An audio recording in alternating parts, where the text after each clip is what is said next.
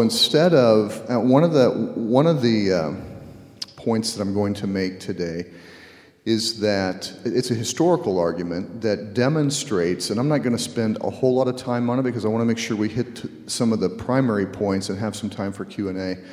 But one of the arguments that I'm going to make today is that the um, beliefs and positions held by the evangelical church, uh, at least since the mid 1850s, um, have been largely constrained by the contexts of culture and that the church has, in large degree, followed the culture in its conclusions and in its framing. Okay, so I'm going to be making that point. And we want to redeem, okay? We want to redeem culture.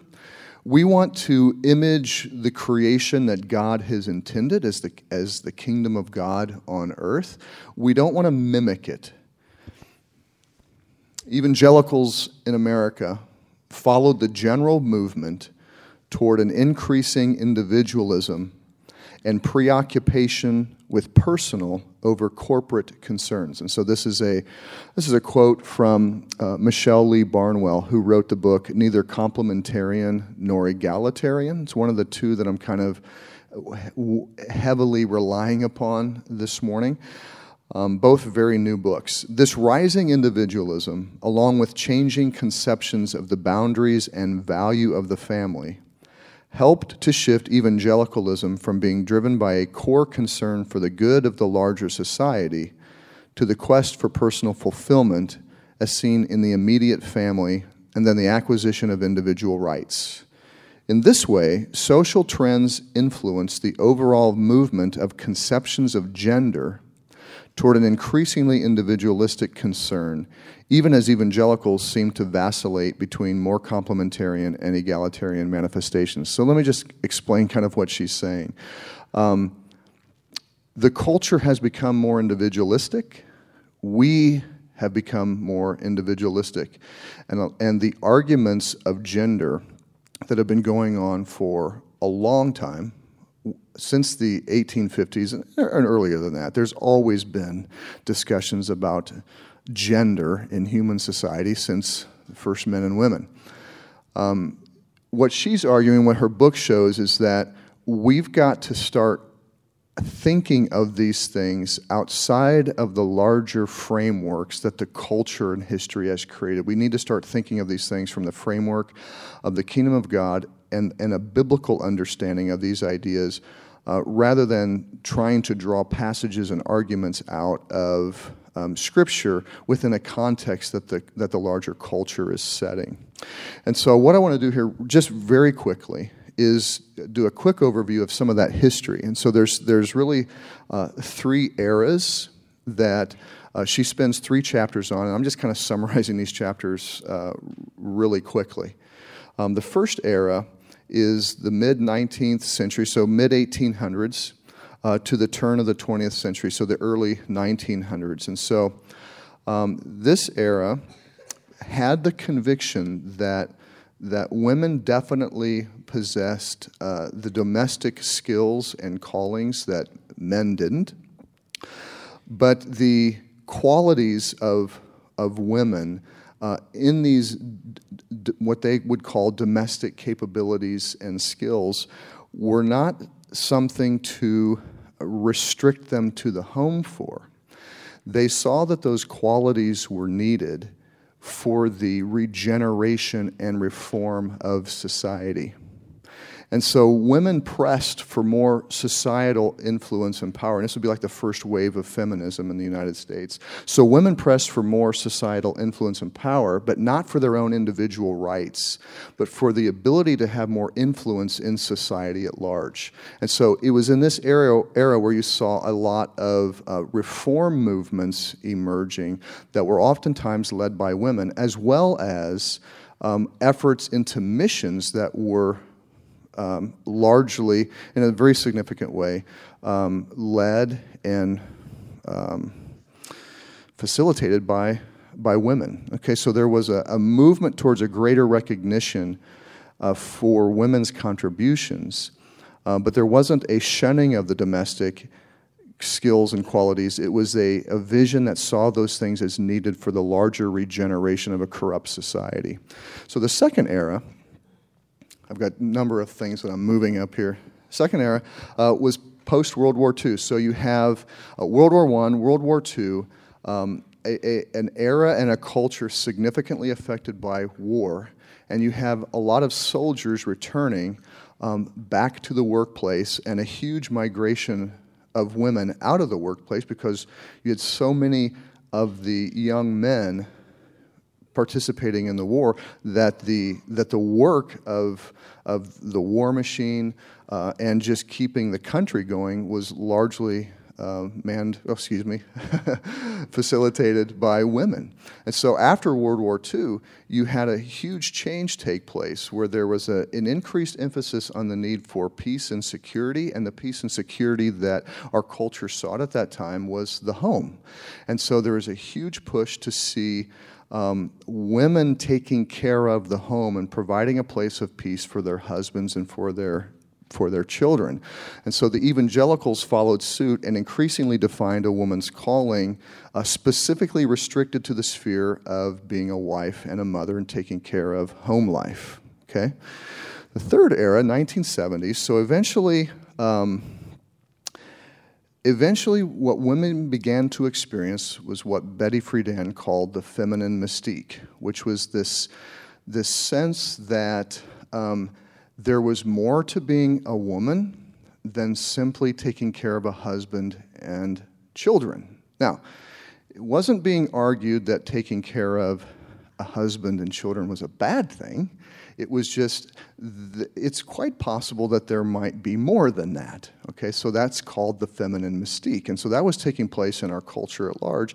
And that same um, impetus was affecting the, the church uh, as well. And so this is all within the context of the civil rights era, where there's a press for more uh, personal and individual rights. This time it's not for the good of the society. It is for personal rights and fulfillment. And so the evangelical arguments, uh, again, were couched in these contexts. So those are kind of the three eras, really brief. I would encourage you to pick up both of the books. The first book is called A Woman's Place uh, by uh, Katelyn Beaty. Okay? Uh, the second book is called Beyond, Egal- Beyond, Beyond Complementarianism and Egalitarianism um, by Michelle Lee uh, Braunwell, I believe was her name. So they're all in the city. So that is a quick historical overview of how the arguments within the church have been really set and structured by the cultural and historical movements of America since the 1850s, okay? And, um, and well, I'm not going to elaborate anymore. I got to stick right here to the script because we will not have time, and I want to make sure we do Q&A. So what I want to do is use Titus, and I can't, we can't be strictly restricted to Titus because Titus isn't intended to teach on the full scope of this subject. Um, so I'm going to pull in a little bit of Proverbs and some other passages as well, as you'll see as we go through.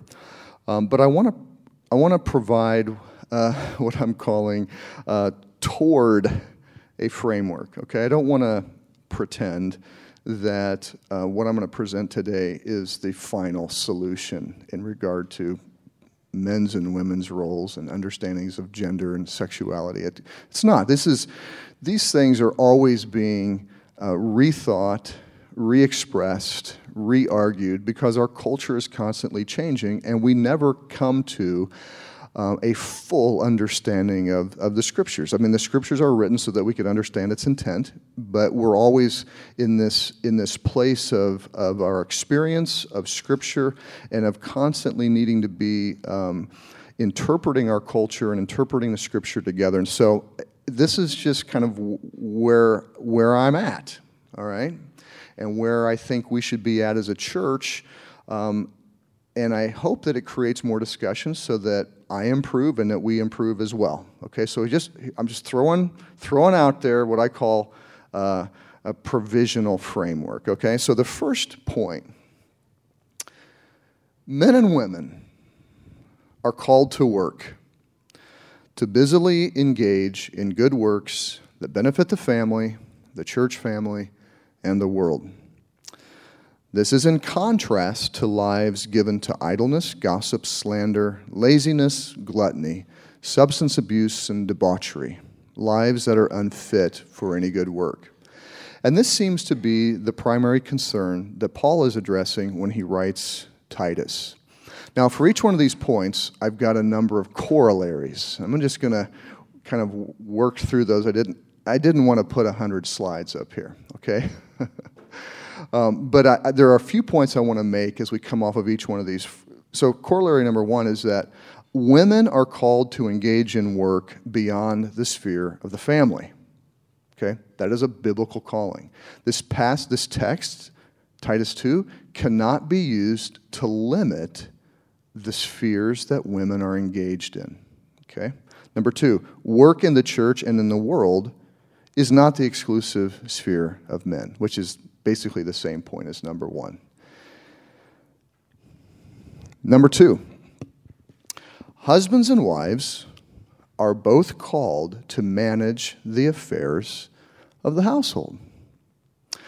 Men are called managers of the household, Women are called managers of the household in Scripture. And so, work within the household is not the unique sphere or calling of women. Now, I know that some of these things might seem like, duh, George. I mean, it's not like you're not talking to a group of people from the 80s, all right? I know that some of these things are going to be like no kidding but I'm, I'm just wanting to be very clear because of the traditions that the church has been in okay so all, some of these might seem no kidding or duh but i just am wanting to be very clear on what on, on what i'm saying here uh, number two uh, in terms of the corollary a well-managed household all right and the scriptures affirm this wholeheartedly a well-managed household is the product of unified and loving husbands and wives working together for the welfare of the family, the church, and the world. All right? Husbands and wives working together. And if a husband and wife is just working together for the success of their own individual family, it's not going to be a well ordered or well managed household. A family has a purpose, a family has a mission to the church, and to the world. And they need to both take, and, and a family needs to take responsibility for that in order to keep itself from becoming selfish as a family. Number three. Any of these points would make a great sermon in and of themselves, and so I'm really restraining myself from like preaching, but uh, I'm just wanting to really present uh, what I think we need to hear. Number three, motherhood is a unique gift and calling. The Bible and biology teaches that God calls mothers to the work of physically bearing and caring for young children. Because of this calling, the work of making a home as a place for the formation of young children is a substantive part of her calling. So I got home yesterday from um, the classes that we teach on Saturday morning. The mail was there, and I get it out in Time magazine, and bam, right on the cover. So co- the cover story is called The Goddess Myth How a Vision of Perfect Motherhood Hurts Moms. Okay, so it's just a whole article on all of the influences that are waging war against our moms from social media, from all kinds of media, from all different types of perspectives, all these different ways to uh, address your pregnancy, to address your uh, the actual birth experience, to address the care of young children. And it struck me that this is not a concern for fathers. Fathers aren't losing sleep or experiencing a lot of emotional anxiety about whether or not they're being good dads. Now, I'm not saying that that's not a pressure that we have, but you don't, you don't see this level of burden across our culture on the preparation for the giving of birth and then the care of young children. You just don't have it. It is a motherhood thing. It's a motherhood thing. Now, there are simply some things a man cannot do that women can. He can't get pregnant. He can't carry a child. He can't give birth. He can't breastfeed. Women as mothers play a vital role in our call to be fruitful and multiply. And then here's a, a great quote from Beaty's book We have given women the vote. We have created laws ensuring that women can't be fired simply for being women. We have fought for women to be paid as much as men for the same work. But for all of our advancements in gender equality, we still haven't found a way to get a man to carry a child in his body or to make sure he throws up, swells up, and passes out at 8:30 p.m. for 9 months at the same rates as women. When it comes to our campaigns for equality, biology seems retrograde and out of touch. And in many cases, it still gets the final word. The physicality of these things limits mothers for a season and keeps her physically located near her children for the early years of their lives. However, these limitations do not prevent her, okay? These limitations do not prevent her from engagement in other spheres. I, want to point out a lot of the understanding not understanding, a lot of the argument that takes place in terms of should women stay at home, should women not stay at home, is the, is the home the women's sphere and work the, the man's sphere, you know, these, are, uh, these are concerns and issues and arguments uh, within generally a white middle class culture. All right? Um, the concept that women wouldn't be working in most of history and in most cultures uh, is a foreign one. All right? So, when Paul is talking to women about keeping home and loving their children, he's not saying that they stop working. it is, this is work. All right? But oftentimes, the work that that women are going to be engaged in, even with small children, is going to be work that provides for the economic welfare of the family. These limitations do not prohibit her from engagement in other spheres or continuing to develop her skills or from engaging in work that earns income. While she is focused on the children and the home during the season, she is not restricted to the home. But it does make the choices of which there are increasingly many. Okay? Another big difference in our time versus 200 years ago, there just weren't as many choices. You had a cultural script, and the culture was set up, uh, and men and women operated according to what the culture provided. And there just weren't very many options. In our day, lots of options. Technology has brought lots of options, lots of choices to make. So, it, it, the, the biological realities of, of having children and caring for young children make the choices very challenging for women and men and their families. As, bio- as biology would have it, the prime season in which a woman would try to have kids is also the prime season for professionally kicking butt and taking names.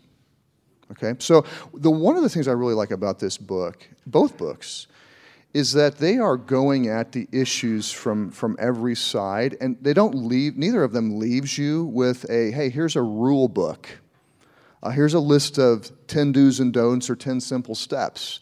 They're just throwing out the ideas and creating a lot of conversation. And they are addressing scripture and they are addressing cultural realities that we need to be discussing and talking about and, and constantly trying to press for uh, wisdom, wisdom in our, in our lives.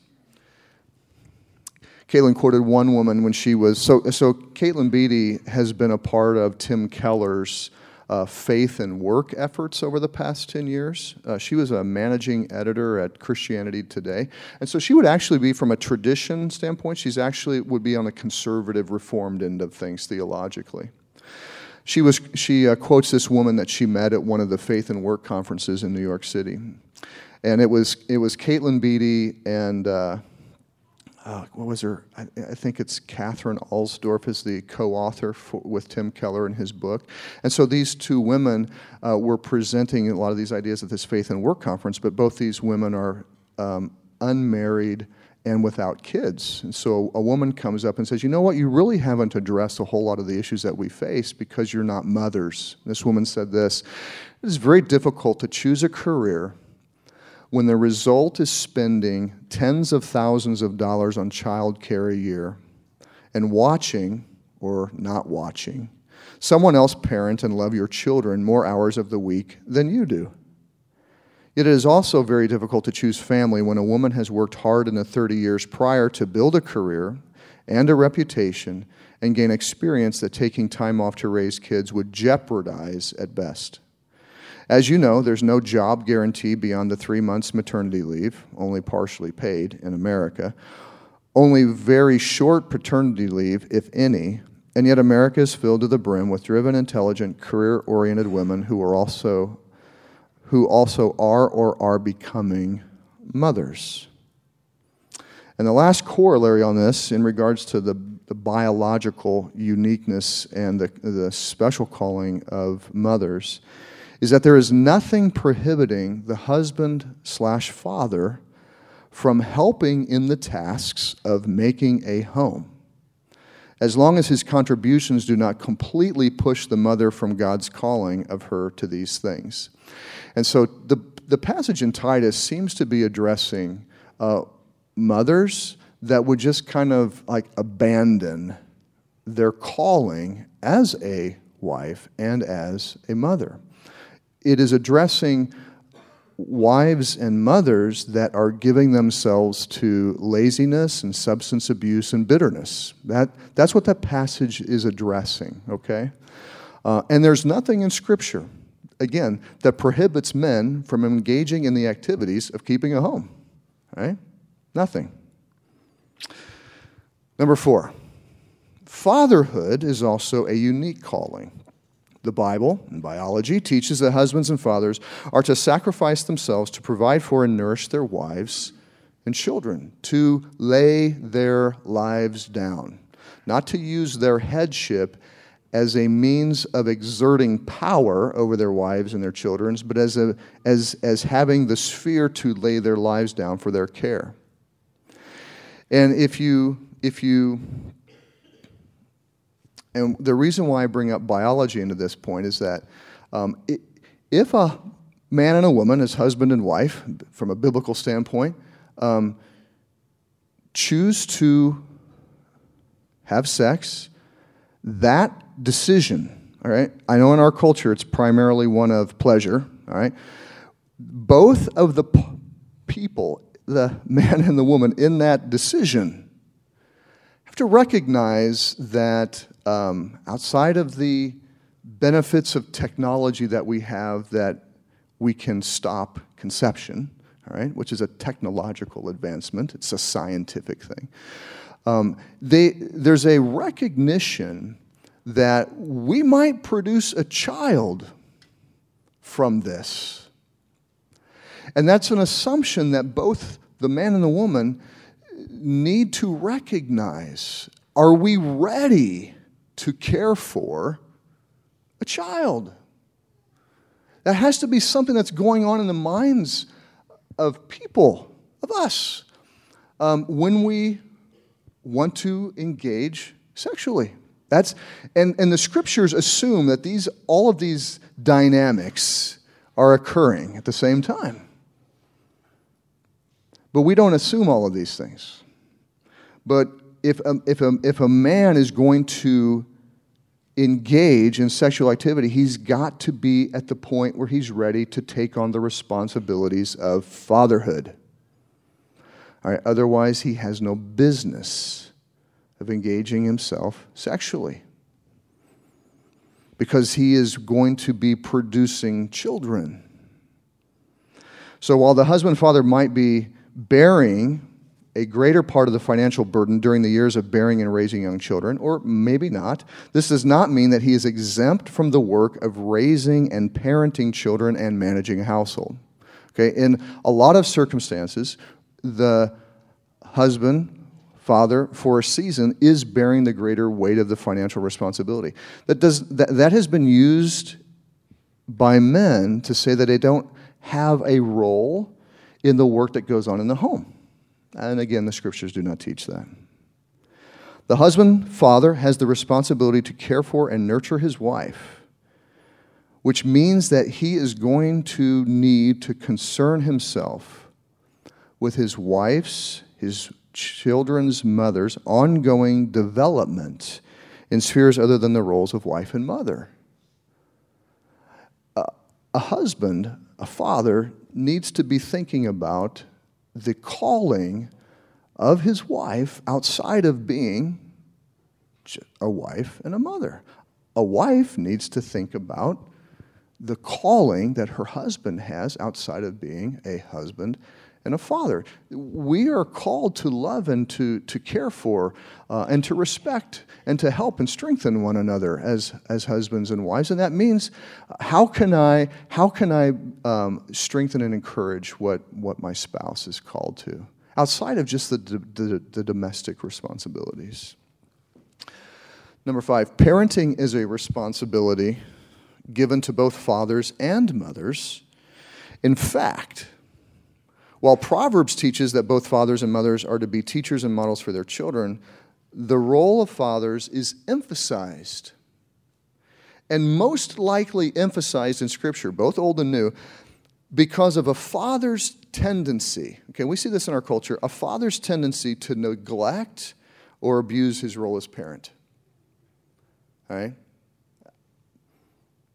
Parenting is not the exclusive sphere of women even though they may provide a majority of the physical work of taking care of small children and in, create, and in creating an environment for their formation. Parenting is much more than the physical work of keeping kids alive. It is the work of fulfilling your responsibility to God to raise them to love God and to love others. That is a hard, hard task. And both husbands, wives, mothers, fathers are called to that role. And parenting is not something to hire out.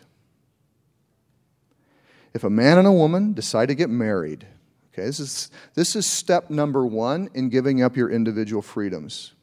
And this, that, the, the book by um, um, Michelle Lee Braunwell really does a great job with this book because she just she just takes a step back and says okay what if we think about marriage and what if we think about family from the context of the kingdom of god and not the context of individual rights and personal fulfillment that is so predominant in our culture today?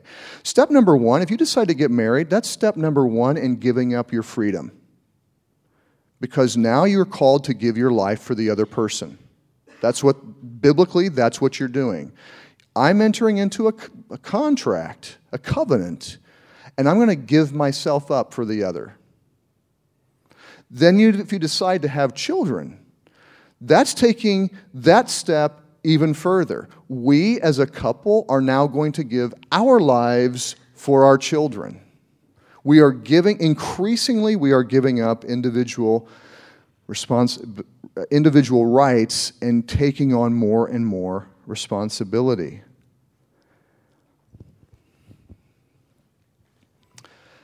The fact is, life is full of trade offs. It is not possible to have it all. We in America think it is, but it is not possible to have it all. If you decide to get married, you are going to give up something that you will never get back. If you decide to have kids, you are going to give up a lot of things that you will never get back. But these are the things that God has called us to, which means that these are the things of life. Life is not the individualism that America promises. Life is fulfilling what God has called us to. And that is what brings beauty and truth into our lives and shines the image of God. And we also aren't always prepped beforehand by parents or schools or churches to know how to make the right choices for ourselves and our families. As Bronwyn Lee, a writer and mother of three in California, put it, this is, I just really think that this was great. I assumed I would have children and never gave any thought to who would take care of them. It was, I'll have children, as if that were like, oh, I'll own a car. I can drive it and enjoy it when I need it, and when I don't, I'm going to park it in the garage. Is, I mean, we have to stop and think is that how we think about kids? It's one more thing to accumulate in our culture of accumulation in America? You can't park a kid in the garage. And so we need to be thoughtful. What is it going to take to raise this child to fulfill the responsibilities that God has called me to as a parent? Husbands and wives should spend a great deal of time early on in their marriage and even before they get married thinking, praying, discussing, and planning on each other's perspectives and expectations for marriage, children, and work, how they are going to support and encourage each other in their unique gifts and callings, how and when they are going to engage bearing and raising children, how they are going to earn, save, spend, and invest in their own callings and those of their children. Sixth point. There are seven, but the seventh is really a fast one. The work of strengthening husbands and wives, mothers and fathers, and children, and this is where our culture has completely missed it, is the work of an intergenerational community where the older generations provide example, training, and financial support for the building up of the younger generations. We really don't have this. We really don't have this. Many of the challenges we face today are the consequences of the home no longer being the center of economic activity and of the fragmentation of the family. Individuals and young families are increasingly starting off without the benefit of generational investment that was present in previous generations. For example, land, home, business, people, financial resources, all kinds of things that, that children would inherit or receive from their parents and grandparents. Every household seems to be starting off fresh and brand new. The time when families are just starting out is also the time when it seems that the most resources are needed and the time that is most beneficial for bearing and raising children. Since the world is increasingly distanced from the home and the home is increasingly distanced, excuse me, increasingly fragmented in terms of intergenerational family life, men and women who are spouses and parents will increasingly blur the lines between the spheres of home and work as women become increasingly engaged in the world, since they're called also to the world, and men will become increasingly involved at home, since they are also called to the home. Ross Douthat from the New York Times, he's a great uh, editorialist at the New York Times, is a Catholic, conservative Catholic believer. For Americans of every social class, the future of marriage will be more egalitarian, with more shared burdens and blurrier divisions of labor, or it will not be at all. I tend to agree with him on that. Christians beyond the stages of childbearing and child rearing should be as serious about the younger generations as they were their own investing first into their own children and grandchildren and then into the pressing needs of the church and the world around them. We can't have older generations abandoning the younger generations. Okay? Retirement is not I'm going to buy the RV and drive around the country for 20 years or play golf for 20 years. I mean, you can do those things, but you still are called. This is why the older men and the older women are addressed here in this passage. They are called to take on responsibility for the younger generations to help them emerge as husbands and wives, as mothers and fathers, as responsible men and women in the, in the kingdom of God. A young mother and father could continue to invest in education or careers, even partially, if fathers and mothers, aunts and uncles, and grandparents made commitments to continue to strengthen the young family with a wide variety of resources, including childcare, finances, and counsel. One of the things you see when you go into a non American, non individualistic cultures is that there are a lot of people. I mean, the first time I went to, to Nigeria uh, to uh, a, family that we were friends with here in the States, they had moved back to Nigeria. I went over there to visit for a couple of weeks to do some some work. Um, that household had a lot of people in and around it cousins and aunts and uncles and, and a lot of people involved in the care of the kids. And in our, in our culture, with our fragmented nuclear family model, it just, it just doesn't, doesn't work. And so we have to take intentional efforts as the older generations to, to support and strengthen the younger generations that are moving. The government and the workplace, and this is what we see in our culture, the government and the workplace will increasingly fill in the gaps and meet the needs that were formerly met by extended networks of family, friends, and neighbors. Since these networks are no longer structural elements of our culture, the culture will increasingly structure these things into those spheres where it does, where it does have power. Th- these needs are always present. Childcare is always present. Okay? Um, advancing career and education and development, those needs are always present. Our culture is going to figure out how to solve that problem. And it's going to do it through government and it's going to do it through the workplace. The kingdom of God also has an ethic behind these things. And the last point great parenting does not ensure that your children will turn out well. You can be the greatest parents in the world, but you still are raising a child who has his or her own mind and will make his or her own decisions. You can be a terrible parent, and your children may turn out great. Who knows? All right? Who knows? And we don't parent with the hope in the outcome of our kids. We parent with our hope in Jesus Christ and out of faithfulness to Him and pray for our kids and work hard and fail a lot. Right? The best parents are going to fail a lot. And the best parents are going to think that they're terrible parents. Right? There are ways where I have been a terrible parent. All right? Um, and but you you you hold tight to the gospel. You keep praying, you keep working, you keep repenting, and you keep trying to fulfill what God has called us to. So now for reality. The slide shows over. Oh, there's Lawrence's questions.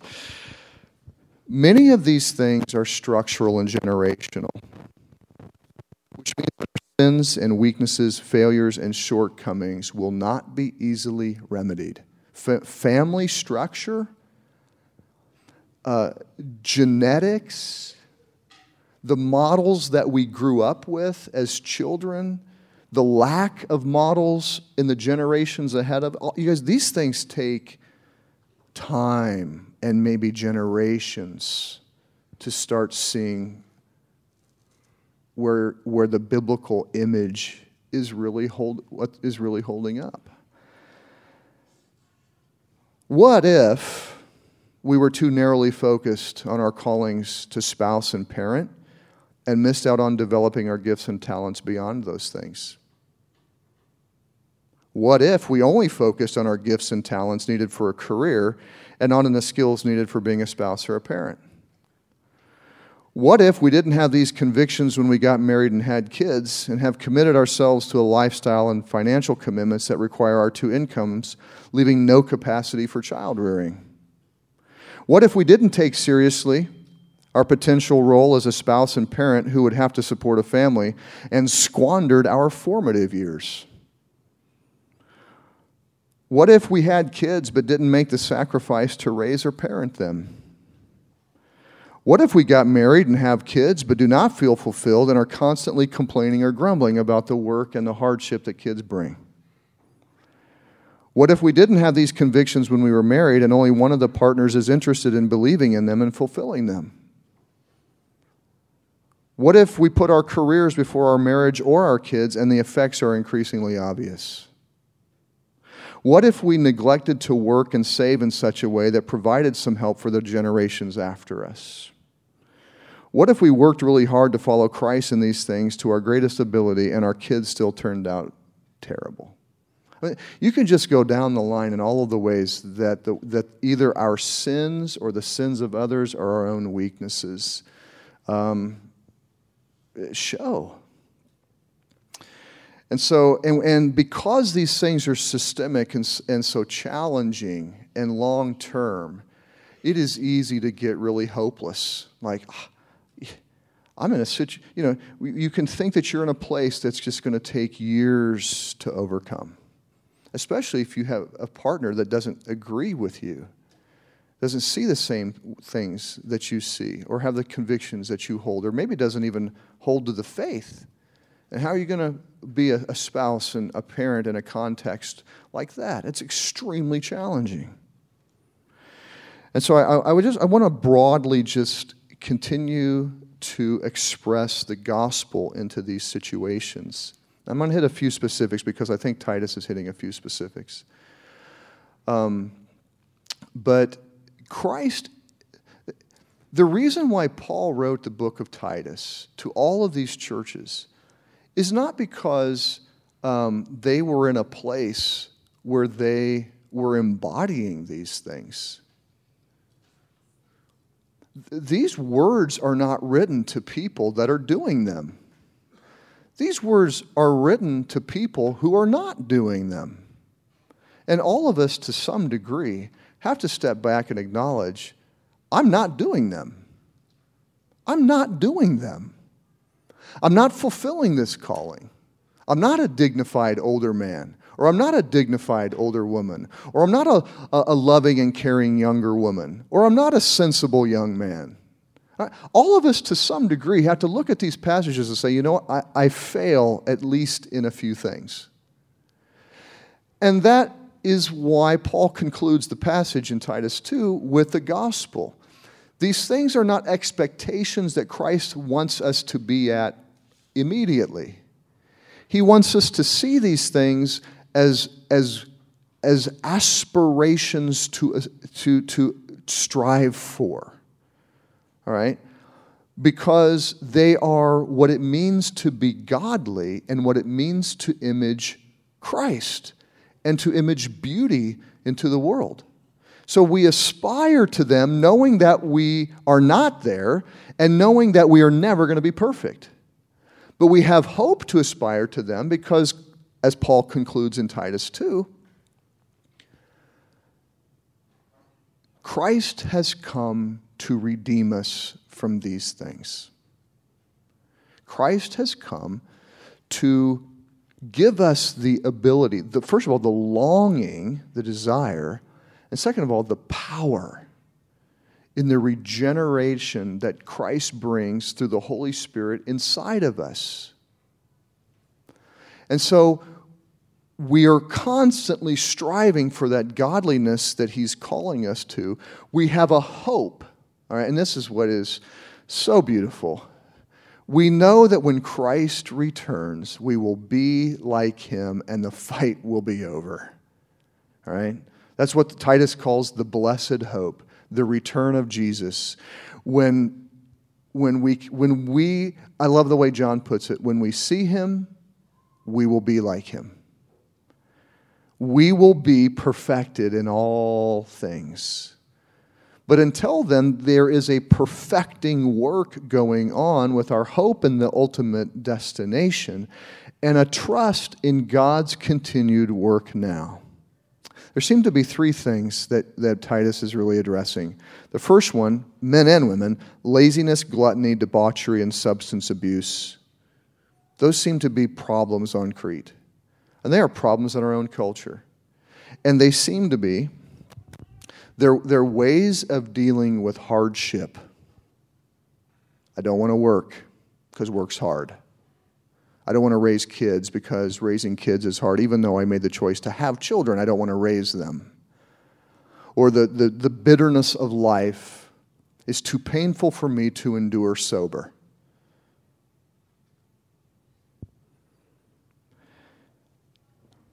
Yep, life is hard and life is bitter. And yes, raising children is hard work and it is the most painful thing that we will ever go through. If we lose sight of the gospel, that, that life is promised, and this is why faith is such a critical thing.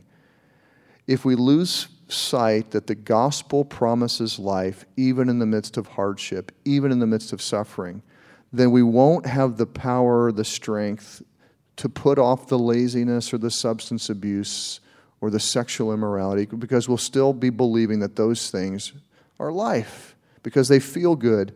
Even for a moment, we just want some brief, temporary relief of pain. And that's oftentimes what those things do. But the promise of Christ is that it is a growing presence of joy, even in the midst of suffering. Second thing I think he's addressing is that it, it, he's addressing women that forsake their responsibilities as wives and mothers. He's addressing that. Again, from bitterness, the great challenge of the work that is involved, and I think a concern for making a name for themselves because the day in, day out tasks of taking care of a man and taking care of children is oftentimes a thankless job. And, and in that thanklessness and in the difficulty, um, there's the temptation to just not do them. And Titus is saying, no. The way of life is fulfilling your responsibility as a wife and mother to put your hope in, in, in the name that Jesus Christ gives you, to put your hope in the power and in the energy that Jesus Christ will give you through his spirit that indwells you. He's not leaving you without resources. If you don't believe it, though, you can't, you can't use them. So, again, there's that faith element. Do I truly believe that Christ is going to bring me life in the midst of this family life that seems to be so difficult and hard and that I want to leave and reject? And again, men that forsake their responsibilities as husbands and fathers. The, the challenge to young men just be sensible. And we see young men not willing to bear the burden of responsibility and and young men and you know I, I was thinking about this um, young men are just as emotional as young women. The emotion shows itself in different ways. Okay rage and anger is emotion. Impulsivity is sensual decision making and we as a culture, you know, we are training our young men to just follow whatever impulses they have because they are irresponsible and they just really shouldn't be expected to have any sort of responsibility. And they need to be challenged to take responsibility. And laziness is a huge pull to young men. Because how can working hard at something and pain involved in something be any source of life? Well, again, that's where we, we have to believe the gospel. We have to believe the gospel that, that life and joy and happiness will be found only in Christ in a long term and substantive way through the power of the Holy Spirit that works at us. But if we don't believe in the fundamental gospel that Christ grow, going through death, and coming out in, in resurrected life. That's the life that, promise, that Christ is promising us. We have to see that the suffering is temporary and that it leads to a greater joy. And so we can endure all the hardship of being a, a, a mother, a father, a husband, and a wife because it's a temporary hardship for the creation of joy that Christ will give us in the moment and then in the long term. Let me pray. Lord God, thank you for this Thank you for this word. Thank you for Titus's clarity. Thank you for all of Scripture. And God, thank you for um, just the opportunity to discuss these things in the context of our church community. I just pray, God, that you'd continue to, to move us all forward uh, in these things. In Christ's name, amen.